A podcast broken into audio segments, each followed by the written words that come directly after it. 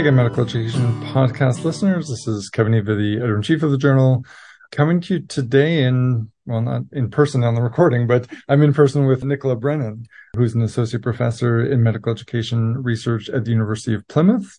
We're both in Birmingham, England, because we came over for the Association for the Studies of Medical Education conference. And I just decided to take full advantage of being able to chat with you in person, Nicola. So thanks for joining me. Yeah, really good idea to be able to do it face to face, isn't it? Yeah. Or Zoom or whatever. Especially now that we can. Yeah. Uh. Exactly. the paper that we're going to discuss for those of you listening is called Graduates Preparedness for the Changing Doctor Patient Relationship, a qualitative study. It'll be in the August 2023 issue of Medical Education. But before we get into that, Nicola, maybe I'll just ask you about ASME and your experience here. What brought you to this conference and how are you enjoying it? Yeah, no, I'm really enjoying it. I really like the ASME conference because it's a great way to just get in touch with all the research that's happening here in the UK and to network with loads of different people and meet up with friends that I've met over the years. So it's, I really enjoy it. It's nice and small. It's very collegiate and it's, it's good fun. People like karaoke here. So if you're into that. yeah, too many people are, it appears. Yeah, so transitioning from that into the actual paper, graduates preparedness for changing doctor patient relationship. You mentioned very early in the paper that there's a perception that's been changing over the years. And just curious as to what gave you that perception and what is the perception? Yeah, that's a really good question. And I think that's what really sparked my interest because this paper is, I suppose, an output from a larger study funded by the General Medical Council. It was commissioned research. Um, they kind of advertised the tender as, you know, the changing doctor patient relationship being a really important aspect in the future role of the doctor. So basically there was a report published called the Future Doctor Report. And this was named as one of the big things that um, doctors need to be prepared for in the future. And at the time, it got me thinking, but how is it changing? In, in, what way is it changing? And so we carried out the research to try and understand that a little bit more and how graduates were prepared for, for that aspect. Yeah, because the doctor patient relationship seems like it's been something that people have been talking about for ages. It, they were presenting it as something that's new and needed to Yeah. have different forms of training. Yeah, absolutely. And the thing is, until you know how it's changing, how can you prepare graduates for it? And equally, it's constantly changing, isn't it? And it changes in different contexts, depending on the patient, depending on, you know, the, I don't know, location. It's, yeah, it's quite interesting. In the interest of giving listeners some perspective on what lens you're bringing to the topic, I know you're PhD trained, but what was your background in, in terms of the way that you came into this project, thinking about that relationship?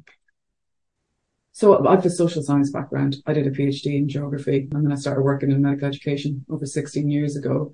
So I suppose I was social science kind of perspective. I'm not a clinician. So I'm trying to think how that impacted on things. It just, I suppose, made me very open to all possibilities and all interpretations of what it may actually mean. Hmm. Okay. So you set out to explore stakeholder perspectives and Yeah. what stakeholders seemed important. So the doctors themselves, um, their educational supervisors. We also interviewed deans of medical schools, which I think was a major limitation now looking back. And it was something that when I was writing this paper, it became really, really evident. Like, I'm sorry we didn't include more patients. So we had some patient representatives in the study, but considering it was about the changing doctor-patient relationship, I think we should have had more in mm. hindsight. And it's actually very difficult to engage patients in research anyway. Right. Into variety of specialties, or was it a particular context that you drew the doctors from? No, it was just a broad kind of from foundation year one and foundation year two doctors across the UK. So England, Ireland, or Northern Ireland, Scotland and Wales. We tried to get like the four nations in terms of like locations, you know, such as broad geographical spread. So, how did you set about questioning them around the doctor patient relationship? Was it primarily about their training or their experiences, or were you trying to hide your purpose in any way? No, not at all. It was quite a very straightforward interview schedule in that we just asked them how they felt the doctor patient relationship was changing, how prepared they actually felt for the changing doctor patient relationship, and like what do they think were the key skills or capabilities that they needed for it. And it was interesting because some of them couldn't actually say how they thought the doctor patient relationship was changing, which was quite a valid point, really, because they've only been in clinical practice a year, two years. Obviously, they're undergraduate training, but actually, you know, practicing as qualified doctors. So some of them felt, I don't know if we can actually answer this question. So a lot of the time they drew on what they'd heard from their, you know, supervisors or colleagues and stuff like that. But then others were quite clear about how they felt it was changing. So the, the notion of there being a relationship that was important, to everybody was able to respond to. It was the differences over time. yeah, I think it was okay. at the time dimension that they kind of struggled to. Sometimes they were like, well, we've only been in practice two years, so we, we can't really say much. But then others were able to reflect on kind of what they'd learned, varied responses. Yeah. But I think that having the broader kind of sample of stakeholders meant we were able to answer the research question.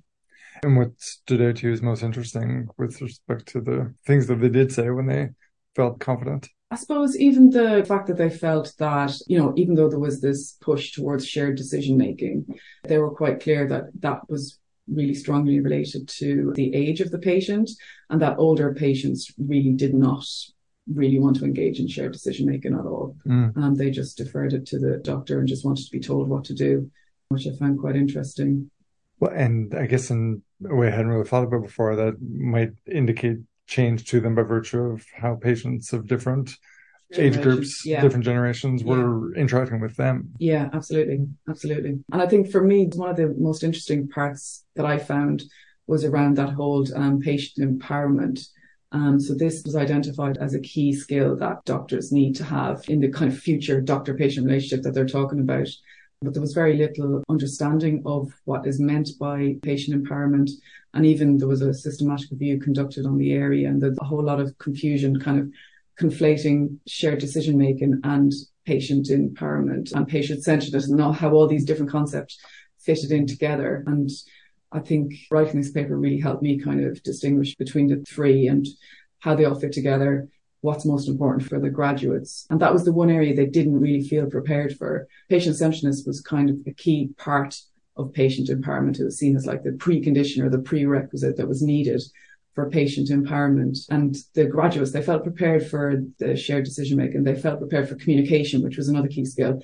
But a lot of them didn't feel prepared for this patient empowerment. And I think a lot of it was due to the fact that it's kind of seems to be more of a new capability or skill that's now expected of graduates. Mm. And it's only made its way into the kind of capabilities frameworks that are from the GMC. And then they didn't really feel prepared for it. But then the other stakeholders that we interviewed were like, well, they don't need to be prepared for it because that's not something that's expected of them in the early stages of training. So I still think there needs to be a lot more research to try and understand and unpick all of that. Mm.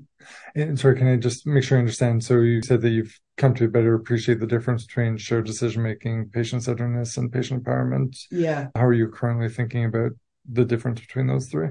So I see patient centeredness and shared decision making as being a prerequisite to patient empowerment. So it's kind of like a continuum, I suppose, that these things need to be in place before you can actually empower a patient. You mm. need to be engaging in shared decision making. Um, you need to be patient centered in order for them to be in a position to actually empower the patient. So the empowerment is a broader concept of enabling them to go and do things as opposed to just making a choice. Yeah. Yeah, I see. Yeah. And from what you heard from any of your participants, do you have a feel for what direction we might need to head to reach the end that you're talking about of better teasing apart patient empowerment and ways to teach or what do you want to know to think about how to proceed? Yeah, I think more in-depth interviews with the doctors, particularly on patient empowerment would be really beneficial and possibly applying a, like a realist evaluation approach to kind of understand the kind of different contexts in which patient empowerment works or doesn't work. Mm. That's a good tantalizing place for us to wrap up, I think, things. We can leave a little bit of intrigue and hopefully encourage some listeners to look at the paper and think for themselves too about where this might head. So again, to give listeners the details, I encourage all of you to go and read Graduates Preparedness for the Changing Doctor-Patient Relationship, a qualitative study. And again, Nicola Brennan is the voice that you've been listening to sharing this exciting work. Uh, so congratulations and we'll look forward to seeing what comes next. Brilliant. Thanks, Kevin. Thanks for the opportunity.